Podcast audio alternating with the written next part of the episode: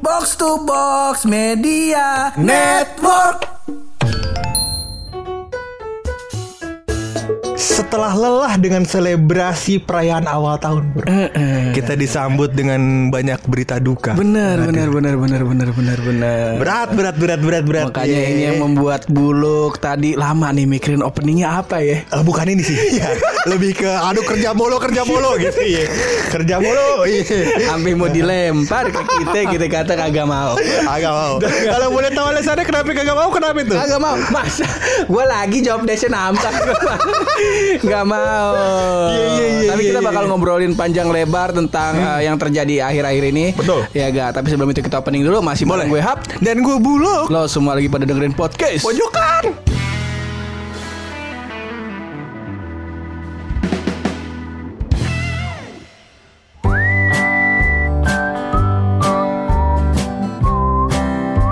Sebelum kita setar ini Luk, ya. Obrolan-obrolan kita ini sembari ngupi ya ga.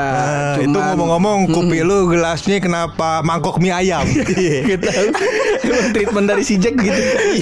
Apa merek ininya merek Masako ya? Masako. Iya, apa namanya mangkok ayam. Mangkok ayam. Iya jadi merek micin. Itu dah dia micin emang. Emang gitu. Ada micin. Kagak ada yang mangkok mie ayam lah ya. Kalau Masako lain lagi. Ada emang ada ya, mecin. Nih kita mau debatin itu nih. Kagak dong, ada yang lebih penting. Ada yang lebih penting pasti dong dari lo, ya kan? Oke, sebelum kita melanjutkan perdebatan kita dengan mangkok Masako itu, iya. Kita mau ngucapin dulu ini ya ga, berbela sungkawa, berduka cita buat Indonesia ya ga. Indonesia kehilangan banyak banget, terutama kehilangan ulama-ulamanya, kehilangan banyak rakyatnya. Kemarin urutannya tuh kalau nggak salah gempa dulu ya di Sumedang apa ya pokoknya di Jawa Barat. Terus ada beberapa banyak ulama yang meninggal, total ada 17. Cuman gue nggak sebutin semua namanya nih. Antum silahkan cari sendiri lah. Cuman yang baru meninggal tuh Syekh Ali Jaber sama salah satu Habib Luk, Habib Ali. Terus juga ada gempa di Majene di Sulawesi, sama ada banjir di Kalimantan. Nah gue mau ngucapin semoga teman-teman, udah kalau ada teman-teman kita yang dengerin ini podcast di sono ya gak? Iya. Kita mau ngucapin semangat dah bakal lau ya, insya Allah ya gak, badai pasti berlalu. Betul. Ya gak. Dan semoga cobaan ini mengurangi salah satu dosa antum yang lain. Iya kan? Bener. Ya, karena kan manusia mah gak luput dan namanya dosa.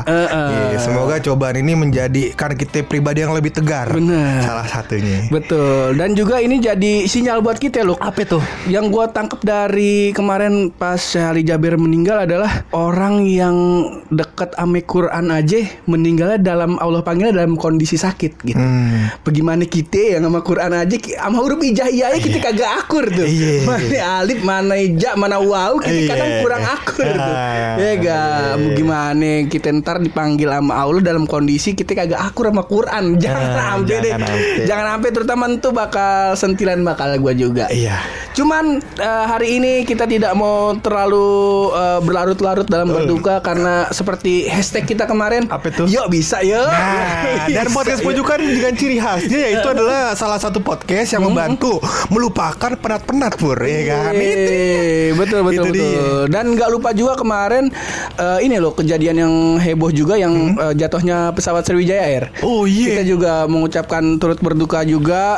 Nggak ada yang mau kok, intinya nggak ada yang mau kecelakaan kayak gitu-gitu nggak ada yang mau. Betul. Itu ya emang udah takdirnya juga kayak gitu. Dan semoga keluarga yang ditinggalkan diberi kesabaran, yang udah duluan semoga Allah bukain jalan menuju sorga. Iya, insya Allah. Iya. Mudah-mudahan meninggal dalam kondisi terbaik. Iya betul. Dan juga yang gue lihat dari kasus Sriwijaya Air, kita tidak mau membahas tentang apa yang dilakukan Kapten Vincent. Iya. Kita biarin. Sebenarnya awal-awal mah bagus mengasih edukasi, cuman kenapa live di situ? Nah itu, cuman kita nggak mau ngebahas itu. Apa-apa. Udahlah, maksudnya kalau live di Tonight Show aja, gitu maksudnya. Jadi lawak gitu dong, bukan ngomongin tentang penerbangan, bukan. Iya, dan gue cocok banget soalnya, maksudnya Vincent sama Desta tuh emang beda. Vincent yang lain nih. Oh beda. Itu Vincent perfect. Ya maaf, kita kan emang secara keilmuan agak kurang begitu. Emang lu ngeles aja. Karena buluk juga ngeri. Ngeri kepleset ngomongin tentang Sriwijaya Air. Nah, cuman ada satu hal yang mengganjal di hati gue nih loh. Nah, gue butuh masukan dari lo juga. Jelas sih ya, karena emang lu, sumber masukan gue. Karena menurut gue adalah lu salah satu hakim yang baik. Loh. Betul. Lu mau dari depan apa dari belakang nih gue masukin ya. Pilih dulu dah. Yeah. Nah, ini kemarin sempet ada yang malah ngebecandain bahkan menghina korban-korban yang jatuh di kejadian Sriwijaya Air kemarin loh. Karena ya mungkin banyak menilai ini dark jokes dan anehnya disambut sama orang-orang yang membalas komentar itu dengan dark jokes lainnya loh. Oh, seperti itu, Pur. Nah, menurut lu gimana nih fenomena dark jokes ini dan yang lebih gilanya lagi, jadi selang berapa hari dari si oknum ini menghina korban-korban Sriwijaya Air, terus kan gak lama setelah itu kan Syekh Ali Jaber meninggal, dikatain lagi. Waduh, model dark jokes. Iya. Nah nih, lu melihat fenomena dark jokes ini gimana nih, Luk? Ini hal yang menarik untuk ditanyakan kepada seorang ahli begitu, Bro. Jadi ahli kubur. Iya. Kalau habis ini gue meninggal di penjara. Ya pilihannya dua, udah kayak gitu aja. Iya, kalau lu melihat fenomena anak-anak sekarang yang lagi gagap sama dark jokes gimana nih, Luk? Bukan gagap sama dark jokes kali ya. Kalau gue lihat nih ada apapun situasinya, Pur, iya. Itu selalu dipandang sebagai panggung yang baik. Nah, jadi kesannya maksudnya kalau di kita misalnya kan, bukan dalam tanda kutip, mungkin kita bakal meletakkan di Sriwijaya Air di judul kita. Secara nggak langsung nih, kan, secara tersirat kita juga menunggangi kasus Sriwijaya Air buat jadi trending secara nggak langsung. Secara nggak langsung, iya kan? Benar. Cuman cara kita menungganginya mungkin lebih baik daripada dengan cara tersebut. Itu. Kalau sudut pandang gue gitu aja kayaknya, Pur. Iya. Sekian podcast dari kami. Iya. Iya. Kadang-kadang kan soalnya mas gue sekarang toleransi, apa sifatnya toleransi, terus habis itu juga batasan-batasan mulai samar, Pur. Jadi mana yang sifatnya ejekan, mana sifatnya guyonan, ya kan, mana sifatnya keseruan, ya kan. Nah, itu udah mulai samar, Pur. Jadi orang ngira ini wah jokes nih gitu kan. Batasannya udah mulai samar. Udah mulai apa namanya terkikis lah. Betul. Kita udah mulai bingung nih maksudnya jokes atau apa. Kalau gue menganggap kalau lu mau berkomedi, lu mau bercanda tuh harus dibarengi dengan timing, Luk. Timing dan keadaan. Menurut gua ya, seakrab-akrabnya kita sama teman kita deh, Luk, ya. Seakrab-akrabnya kita sama kawan-kawan tongkrongan kita, kalau misalnya ada salah satu yang berduka aja, kita mau nge-share bercandaan juga kayak enak. Bener enggak? Sering enggak kayak gitu? Jadi ada tuh di grup kita ada kondisi duka lah saat itu ya kan. Itu jokes tutup seminggu enggak ada yang keluar. Lebih seminggu lebih sampai akhirnya orangnya muncul lagi di grup sampai intinya sampai suatu kondisinya kondusif aja gitu kan. Jadi kita bisa di grup yang biasanya ngejokes nih kan bisa tahu kondisinya nih. Orang lagi ada yang enggak bisa nerima jokes atau HP, kita vakum tuh ngejokes. Bayangin buluk bisa vakum ngejokes tuh. Lu bayangin. Enggak vakum. Tapi kalau personal aja dialihkan ke gua. Pur gua punya yang lucu-lucu gitu. Kok gitu lu. Numbalinya gue. Tapi kalau yang gue lihat dari kejadian orang yang dalam tanda kutip mencoba mendark jokeskan jokesnya dia dengan keadaan Sriwijaya Air dan Syekh Ali Jaber, gue rasa ini emang bocah nggak tahu tempat, dan nggak tahu waktu gitu. Iya. Tapi tujuannya tercapai nggak menurut lo? Tujuannya kalau menurut gua kalau tujuan dia mencari ketawa dan mencari viral, gua rasa nggak kena. Karena dia belum sempat seviral itu, cuman ujung-ujungnya kantor polisi. Iya. Soalnya ini mungkin hal yang sama gitu. Masa kita udah ngadepin kasus-kasus ini udah sering banget, Bro. Hal yang sama dengan apa namanya sembako palsu. Buat Ferdinand Paleka. Terus setelahnya ada lagi yang lain, dan seterusnya. Sampai sekarang dia ngelakuin hal ini. Karena kalau lu tanya buat anak-anak sekarang, apa yang bergeser menurut gue adalah cita-cita. Lu cita-cita lo apa? Cita-cita gue pengen artis bokep kan. Ya kalau gue kan pilot waktu itu ya kan. Gue langsung jelek. Soalnya dari tadi kita agak serius nih, nggak ada jokesnya ya kan. Harus ada di sedikit. Gak serius-serius amat ini. Enggak, kalau mau ngatain gue. Tapi gitu, Bor, ya kan. kan lu punya cerita sesuatu ya kan yang mungkin lu bayangkan wah kayaknya keren. Dan gue juga punya sesuatu yang kayaknya keren gitu. Nah lu tanya anak-anak sekarang ceritanya apa? YouTuber tuh yang dicari apa? Viral. Nah gimana sekarang caranya viral? Ya kan panggungnya ada nih. Nah panggungnya bisa jadi seperti Ferdinand Paleka, bisa jadi ada berita duka dan lain jadi panggung gitu maksud gue. Ibarat katanya nih kayak ini aja karnaval 17-an. Nah ya gak. Iya pokoknya kalau analogi yang goblok-goblok tuh tanya sendiri sama Purdi. Iya kalau gue nggak bisa tuh. Iya kan kalau karnaval di 17-an kan ya ada yang karena memang orang ngerasa wah ini panggung ini saatnya nih mencari mencari atensi gitu. Ada yang jadi bencong bener kan? Pasti ada tuh karnaval 17-an. Iya kan lu ngapain ade? Maksudnya bilang aja kan gue jadi bencong nih gitu. Kagak mahal kalau jadi bencong lu. Iya dirinya mahal. Oh iya benar. Kan nyewa kostum. Iya benar. Si gue ada duit. Mending gue modalin kalau buat yang penting lucu. Mending gue beli cuba. Saat itu kalau karnaval gue mah standar aja dan Betawi pakai baju koko, sarung diselempangin sama peci udah. Iya. Betawi. Kilo budget nih. Apa pakai kos kutang doang. Iya. Bawa kandang burung. Nah, itu tuh Betawi itu. Nah, kalau jadi bencong kan mahal. Makanya saat itu ada yang jadi bencong kah, ada yang gue ingat waktu itu ada yang ngelias sepeda juga pasti setiap karnaval. Iya. Cuman orang tahu loh ini panggungnya pas karnaval. Betul, gitu. Karena batasan saat kita diskusi sebenarnya. Jadi batasan saat itu masih jelas. Nah, yang terjadi sekarang batasannya terkikis nih. Iya kan? Orang kalau ibarat sekarang nih orang nganggap wah ini sekarang lagi emang zamannya karnaval. Iya. Gitu kali ya. Orang setiap hari karnaval aja nih. Karnaval aja nih. Iya. Ada yang meninggal kayak karnaval cocok nih. Nah, kayak gitu kurang lebih. Pikiran dia adalah masa duka mulu. Iya. Nah, harus ada yang bikin ketawa. Nah, itu dia. Cuman bukan job desk tahu, job desk kita itu. Mana? Di podcast sekarang komedi. Kalau ngomongin salah satu dark jokes menurut gue yang menurut gue the best ya. Iya, the best nih dari sisi apa nih? Harus diterangin dong. Menurut versi gue aja. Versi lu itu the bestnya karena lucu banget atau karena salah tempat banget nih? Menurut gue tempatnya pas, tapi kejadiannya tentatif. Oh, menarik nih. Apa itu jokesnya? Ini kita lagu ini. Ya Tuhan, Tuhan tuh. Lu bayangin. Gue gak paham tuh orang bikin lagu itu buat apa ya. Tapi itu kan lagu aslinya bukan Ya Tuhan tuh kan. Itu aslinya. Itu aslinya. Gue gak tahu. Itu aslinya. Itu tuh berbarengan keluar sama ini lelaki kardus, lelaki kancret yang gitu. Nah menurut gue itu mungkin salah satu dark jokes mungkin yang dibungkus dengan elegan kayak gitu. Bagus lah pokoknya. Sebenarnya apapun ya kan Pur bisa jadi pelajaran. Betul. Dan dengan terjadi hal yang kayak gini ya kan pelajarannya bukan buat dia mungkin. Ya kan buat kita. Jangan goblok lagi dong. Ada batasannya di sini ya kan. Sekarang udah jelas. Oh, mungkin ada juga duk anak yang kayak dia lagi mikirin wah dia udah ngeluarin dark joke. Gue punya nih yang lebih lucu. Yang lebih dark dia udah siap-siap enter nih.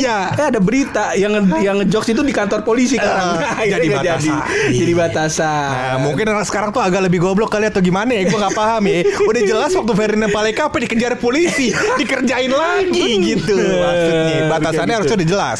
Mungkin waktu itu di Instagram, waktu mungkin di YouTube. Nah kita coba kalau di Twitter bisa kali. Nah dia kata gitu.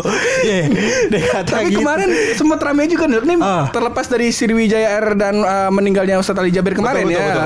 Ada satu lagi yang kemarin orang kompak ngecengin ya. Iya. Tentang vaksin. Nah ini emang saat yang tepat ditanyakan kepada Buluk kalau poin-poin kalau Buluk kue-kue. Delegasi dari Netherlands. Iya dari Holland ya. Betul dari Holland Bakery. Holland Bakery. Iya. Nah kemarin tuh ini sempat banyak yang mempertanyakan ini dokternya tremor ya. Tega banget emang. Kok gemeteran nyuntik orang. Kita aja yang disuntik gemeter. Apalagi dia yang nyuntik. Udah masih gemeter. Iya. Dan juga yang disuntik kebetulan bukan orang biasa kebetulan ya. Iya coba. Makanya presiden dan Raffi Ahmad ya. Itu dia dua. dua ya. Yuk bisa yuk. Ya, aduh, yuk ayo. Cuman kita belum masuk ke Raffi Ahmad nih. Ntar masa kita ngomongin pesta, jangan. Tapi gue ada hal yang menarik buat di counter tuh. Apa itu? Tapi nanti aja. Ntar aja. Kita ngomongin itu dulu. Buat closing gitu, buat closing. Jadi gampang editnya, buangnya gampang. Gimana? Yang vaksin kemarin tuh banyak yang mempertanyakan loh. Salah satunya adalah ini beneran vaksin bukan sih? Yang disuntikin saat itu. Dan kenapa mesti live Pak Jokowi gitu? Emang nggak bisa disuntik dulu terus ditayangin gitu aja gitu. Ini jangan-jangan buat ini aja nih, buat narik awareness gitu loh. Kalau lu ngeliatnya gimana lu? Kenapa sampai harus di live-in nih Pak Jokowi? Ini hal yang menarik gitu. Sebenarnya menurut gua justru kalau ditanya harus di live-in, menurut gua yang harus di live-in mulai dari proses uji coba vaksin nih sampai jadi vaksin. Menurut gue harus di-live-in, jadi semua transparan buat masyarakat real time gitu. Menurut gue. Iya, ini kan kita pendapat pribadi. Gua kan masyarakat, termasuk masyarakat yang jauh dari teknologi. Iya. lebih tepatnya goblok ya. Gampang lah kalau kayak gitu. Ngapain lo pikir kata-kata yang gini? Gue termasuk orang yang goblok lah, tidak mengikuti berita vaksin. Emang enggak didokumentasikan sedemikian detail loh si vaksin ini. Maksudnya enggak yang diliput media saat itu ya, maksud gue yang vaksinnya datang 1,2 juta totalnya 1,2 juta biji datang ke Indonesia. Kalau gue nggak salah jumlahnya sekitar 1,2 juta datang ke Indonesia. Terus ada proses uji coba vaksin gitu dan seterusnya sampai akhirnya disuntikin. Tapi yang detail ke kita itu cuma proses vaksinnya datang jumlahnya berapa dan disuntikin sama Pak Jokowi saat itu. Oh, gitu. Uji cobanya belum nih. Nggak ada mendetail beritanya gitu. Dari yang gue tangkap ya. Berarti emang belum mendetail nih beritanya. Betul. Nah, menurut gue justru kalau ditanya harus live atau enggak, justru menurut gue mungkin harusnya mungkin menurut gue live-nya itu dari proses uji coba gitu, vaksinnya dicobain ke masyarakat Indonesia dan seterusnya gitu pun. Kalau yang yang terjadi kenapa Pak Jokowi harus live ya? Nah, itu menarik terjadi diskusi. Karena menurut gue justru kalau nggak di live-in cuma rekaman doang, nanti orang Indonesia juga komen, ini mah diedit, nah banyak banget salahnya gitu. Maunya apa? Kan maunya di live-in aja loh. Ada yang bilang inian, itu mah bukannya vaksin, itu yang disuntik air putih biasa. Emang yang namanya mamagang ya, mental mamagang ya, mindset bapak-bapak sis kamling. Emang kalau orang mau gimana juga emang susah. Iya, kalau emang udah ngejat wah ini mah kagak mungkin. Udah salah aja di mata orangnya. Gitu. Jadi nggak bakal ada yang bener pur di mata orang yang menganggap tindakan-tindakannya salah. Bukan berarti kita di kubu A atau di kubu B. Takutnya. Soalnya rame banget, gue boleh diomongin apa kagak nih? Kalau kamu diomong lu sensor aja sampai habis, bodo amat. Jadi gue omongin deh. Jadi katanya masa nyuntik virus dari kelelawar pakai vaksin cebong? Parah. Gimana sih maksudnya nih? Maksudnya gimana sih? Gue kata maksudnya gimana? Gue kata salah mulu orang. Lucu banget itu. Salah mulu orang kan. Maksud gue ya gimana ya kan? Kalau misal selama ini kan dirasa pemerintah nggak ada kinerjanya ya kan, kinerjanya mulai padat dikata salah mulu. Jadi maksudnya kita harus siapin nih ya kan, pemerintah juga bingung gitu. Jadi sebagai masyarakat dari kubu manapun gitu kan, ini buat biar sama-sama tahu aja. Gue bukan di kubu yang sama dengan presiden sekarang waktu pemilihan. Jadi gue di kubu yang lain. Gitu, nah, sebut aja lu bukannya milih. Gue nggak milih Pak Jokowi, gue milih Pak Prabowo gitu dan Pak Sandiaga Uno. Karena emang orang model gue. Nah, terus abis itu sekarang gitu kan, karena memang sudah Pak Presiden Jokowi yang terpilih ya kan, apapun kebijakannya gue berusaha untuk mendukung. Betul. Gitu. Jadi dan kalau ada yang kontra ya kita sampein. Gitu. Bukan dihina ya. Bukan dihina gitu. Jabatannya jangan personal. Ini salah satu yang gue seneng sama Buluk. Gue tuh kadang suka beda sudut pandang sama Buluk gitu. Cuman nggak kadang sering. Iya, sering emang sering. Gue lempar ini gitu. Dan Buluk tuh suka ngasih insight gitu. Jadi dia nggak setujunya punya alasan gitu. Gue senengnya itu. Ya itulah gunanya baca ya, kebetulan nih nonton tiap saban hari Rans Entertainment tiba-tiba bilang vaksin palsu. Dia kata bagaimana nih Pak? Iya, bener. benar. Jadi apa namanya, secara keilmuan juga baca hal-hal yang lain. Jadi baru bisa ngomong A, ngomong B, ngomong C. Itu bukan berarti gue mau divaksin juga ya. Karena itu kan nanti pendapat personal ya. Gue belum tahu nih. Kan kudu lihat dulu ya kan. Tapi kalau lu ngelihat si kasus yang Raffi Ahmad kemarin deh, lo tadi katanya lu punya ini bisa dipotong nih ya. gimana kalau lu ngelihat Raffi Ahmad habis disuntik terus dia datang ke pesta gitu, nah lu menanggapi itu gimana tuh? Wah, ini harus sudut pandang yang ini ya, sudut pandang sebagai orang intelek dan terpelajar ya. Bener. Iya, karena kita membawa nama politeknik. Wih, gila. Gak ada hubungannya sih. Gak ada hubungan. Itu virus kayak bisa pakai semadaf aja. Iya. Anak teknik banget. Gue closing juga nih. Iya. Jadi menurut gue Pur, apa namanya, kita tarik ke garis besarnya dulu kali. Garis besarnya. Ya? Nah, garis besarnya adalah protokol kesehatan. Benar. Ya, protokol kesehatan yang harus dilakukan adalah pertama, pakai masker. Kan 3M tuh yang 3M. Sampai sekarang gue tahu 3M. Memakai masker, menjaga jarak, mencuci tangan. Nah, kecuali lu bisa verifikasi bahwa saat itu Raffi Ahmad tidak menjaga jarak dan tidak mencuci tangan, baru kita komen rame-rame nih. Oh, ya kan, lu tidak menjaga diri sama sekali, ya kan. Benar. Tapi yang dilakukan adalah cuma ada foto di mana Raffi Ahmad melepas masker. Emang kita tahu tuh foto di foto 24 jam tuh udah dilepas masker, nggak tahu juga. Jadi beritanya harus valid baru kita bisa diskusi. Tapi kalau sudut pandang gue bersama kaum emak-emak gang di belakang gue dan kaum bapak-bapak skambling yang ada di pundak gue. Iya. Pundak kanan, pundak kiri tuh. Gue menyuarakan keresahan mereka loh. Apa tuh? Ya, sebagai seorang public figure seharusnya gambaran bisa mencontohkan lah. Nah, bisa mempublish yang harusnya. Nah, tidak menimbulkan kericuhan di masyarakat. Iya. Kayak gitu. Betul. Ya, setidaknya captionnya dikasih tahu lah. Ini saya lagi foto cuman 2 menit doang lepas maskernya gitu ya. Kurang lebih ya.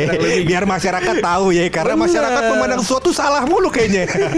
Lebih tepatnya tidak mau terlalu jauh menarik ke belakang. Betul. Nah, kayak gitu. Nih Raffi Ahmad enggak pakai masker nih, udah gila kali. Ya, cukup sampai di situ aja. Benar. Cukup sampai di situ aja. Ya, soalnya gue denger katanya ada klarifikasi dari Raffi Ahmad dan katanya Baim Wong, karena gue teman deket ya kebetulan sama dua orang ini. Enggak. Jadi Baim Wong katanya dia ada di pesta tersebut sesaat sebelum Raffi Ahmad melakukan foto tersebut, kalau gue nggak salah baca beritanya. Iya. Jadi katanya memang kondisinya lagi makan, terus ada yang foto. Oh. Jadi kondisinya memang lagi makan. Kan orang makan kan kagak pakai masker dong. Kecuali maskernya masker inian. Ada tuh di postingan Instagram tuh. Apaan? Yang kalau mulutnya dibuka maskernya bisa kebuka. Iya. Double tuh. Iya. Nggak mungkin gitu dong. Nggak mungkin. Masa Raffi Ahmad bikin video parodi? Nggak mungkin. Kan lagi makan. Iya. Nah, akhirnya kondisinya saat itu memang dalam kondisi yang tidak pakai masker. Gitu. Cuman ya kita kan kagak tahu ya apa yang siapa yang bohong, siapa yang benar, siapa yang salah. Iya kan? Iya. Cuman yang kita sudut pandang saat itu kalau nggak pakai masker harus bisa mencontohkan sebagai mama gang. Sudut pandang itu kan. Sudut pandang gak apa-apa gitu. Gak apa-apa kan mama gang salah satu penyumbang AdSense lu, jangan macam-macam. Iya. Benar enggak boleh. Entertainment sekarang orang Baim Wong aja sampai bikin video inian lo, klarifikasi yang dia nerbangin burung. Kan diomelin tuh mamamat. Burung siapa yang diterbangin? Jadi dia datang ke salah satu pedagang burung, dia borong semua burungnya, terus dia bawa pulang, terus dia lepas-lepasin burungnya. Oh. Gue lupa, ternyata harganya tuh bukan segitu atau kondisinya gimana lah. Terus di kebanyak komen tuh mama bilang harus nggak boleh kayak gitu tuh, Baim Wong salah bla bla bla bla, rame. Akhirnya Baim Wong bikin video jawabannya, dia datang lagi ke tempat burung itu, gitulah intinya. Oh iya. Ya mama siapa yang mau ngalahin? Betul. Ya tempat burung yang ini juga apa namanya, kalau misalkan kita ke hotel suka ada tempat burung juga. Iya, burung. Aku burung apa? Ya sering juga dikomentarin mama gang. Tumpul dari burungnya ya. Makanya gue kata burung kok tidak bersayap. Iya. Ini mah tapi nelor. Nah, makanya gue kata ini masuknya kategorinya reptil. Ya. Dan gue mengingatkan sekali lagi buat kawan-kawan pojokan, stop nge-share foto atau video meme yang membandingkan foto Pak Jokowi yang disuntik vaksin, terus bawahnya atau sampingnya foto Titan Shingeki no Kyojin. Jangan, jangan Attack on Titan, jangan tuh. Itu ada anime komik Jepang. Anime Jepang. Attack on Titan apa kalau nggak salah. Jadi ya itulah, jadi raksasa setelah ditusuk disuntik vaksin. Gue bilang jangan. Kayak gitu-gituan jangan sering-sering dikuat. Sekali-kali nggak apa-apa. Cuman kalau antum sering-sering sampai nge-share kita kata di timeline kita, terutama di timeline podcast pojokan kita jangan. Jangan. Iya. Apa kata nama emak-emak gang di pundak gue? Apa kata bapak-bapak sis kamling yang ada di pundak kiri gue? Ya, malu gue sama mereka semua. Tapi hal yang menarik Pur, kalau misalkan memang vaksin bisa memberi kekuatan gitu. Bener. Misalkan nih ya, lu pengen jadi apa? Pengen kekuatan apa gitu? Kalau gue pengen bisa terbang, Luk. Lari dari masalah ya. Bang bangsat hidup lo. Kenapa lo mau terbang? Gue pengen bisa terbang, ngeluarin api ame anti peluru. Nah. Mau demo lo ya? Soalnya semuanya persyaratan ini. Gue jadi polisi huru hara gue. Enggak dong. Kenapa lu pengen punya tiga kekuatan itu? Kalau terbang biar gue PP pulang pergi. Aku naik motor gue capek betul. Iya. Padahal kita pegel terbang aja begitu. Iya. Berarti ada sayapnya dong. Ada sayapnya. Kayak Lucifer. Iya. Titan. Kagak, itu fallen angel. Tadinya malaikat tapi karena satu hal dia diturunkan ke bumi, jatuh ke bumi, kepleset. Iya, pelan mahnya. Dia kan dia masuk neraka juga sih. Masuk neraka. Jatuhnya iblis, bukan syaiton. Gak mau. Iya.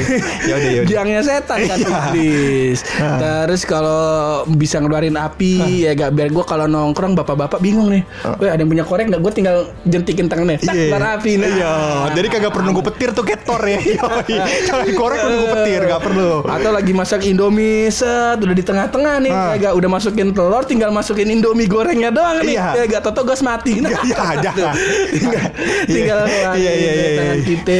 dua hal itu udah condong banget nih ke Lucifer, ngeluarin api kan. Masa iblis dari neraka gak bisa ya kan, ama punya sayap Lucifer. Yang ketiga anti peluru. Nah emang Lucifer tujuan lo ya kan. Kagak gila. Kenapa diarahin ke situ? Kenapa perlu anti peluru? Anti peluru karena kan menurut lu kan sih bisa diatur. Iya. Kalau tiba-tiba ada sniper yang mau bidik pala lu, bisa gue tangkis itu. Jadi tetap kebutuhan gue ya. Jadi tameng. Langsung kakak. Mulut tuh kan sih bisa diatur. Kalau lu apa lu? Kalau misalnya disuntik vaksin itu ternyata efek sampingnya adalah lu punya kekuatan super. Yeah. Lu pengen punya kekuatan super apa? Betul. Gue sih cuma dua hal. Apa tuh? Karena gue ini adalah orang yang menurut gue kalau lu mau melontarkan sebuah statement, lu butuh data yang otentik. Betul. Tapi lu nggak bisa ada di semua tempat di saat yang bersamaan. Nah jadi gue butuh satu yang pertama adalah menghilang. Nah, jadi gue kagak kelihatan. Yang kedua adalah teleport. Yang ketiga kage bunsin. Nah. Jadi gue ada di macam-macam tempat, teleport ya kan, kagak kelihatan. Nah, iya, jadi gue bisa lihat tuh pembuatan video Mia Khalifa. Terus banyak tuh. Tapi kemarin gue, ini gue nggak tahu ya beritanya valid apa enggak. Jadi gue cek di dapat di Twitter, itu katanya Mia Khalifa lagi ada di Onlyfans juga. Onlyfans tuh gue nggak, ini yang aplikasi ini yang kalau misalnya lu mau ngeliat foto atau video yang eksklusif, misal buka baju gitu, nah lu harus bayar ya.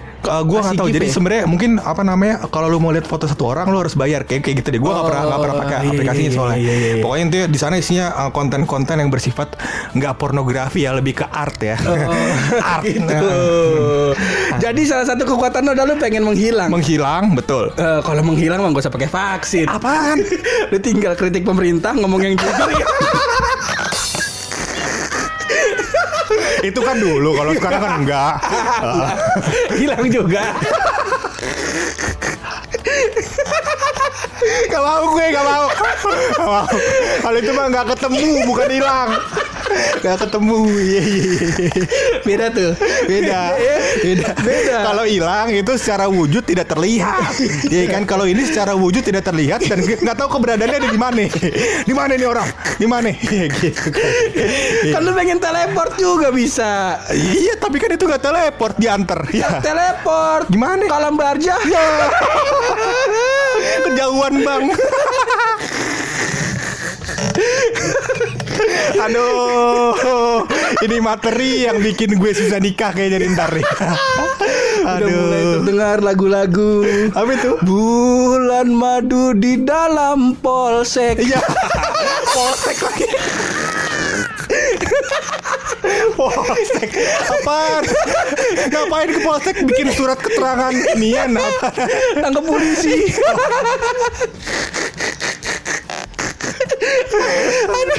Aduh, capek gue.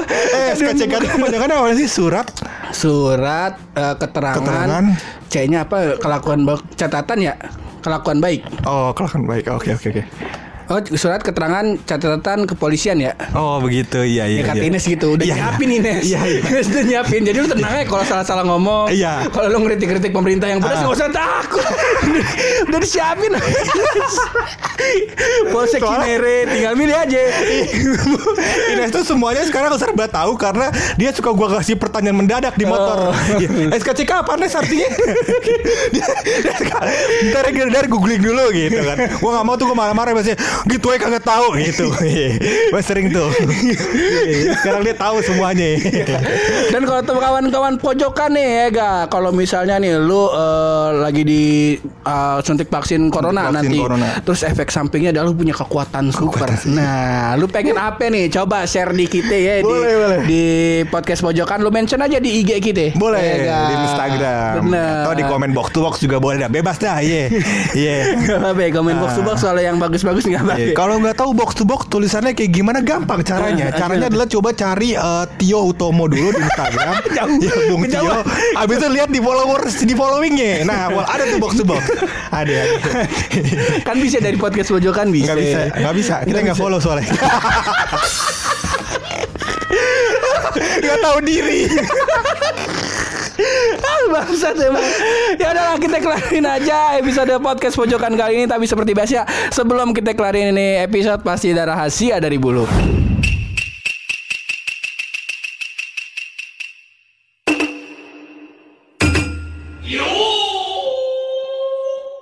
Nah, ini gue juga udah research dari sisi fauna. Fauna nih. Fauna tuh yang binatang apa yang tumbuhan? Fauna itu tumbuhan. Binatang. Flora. Berarti yang flora. Ini research dari bidang flora. Iya.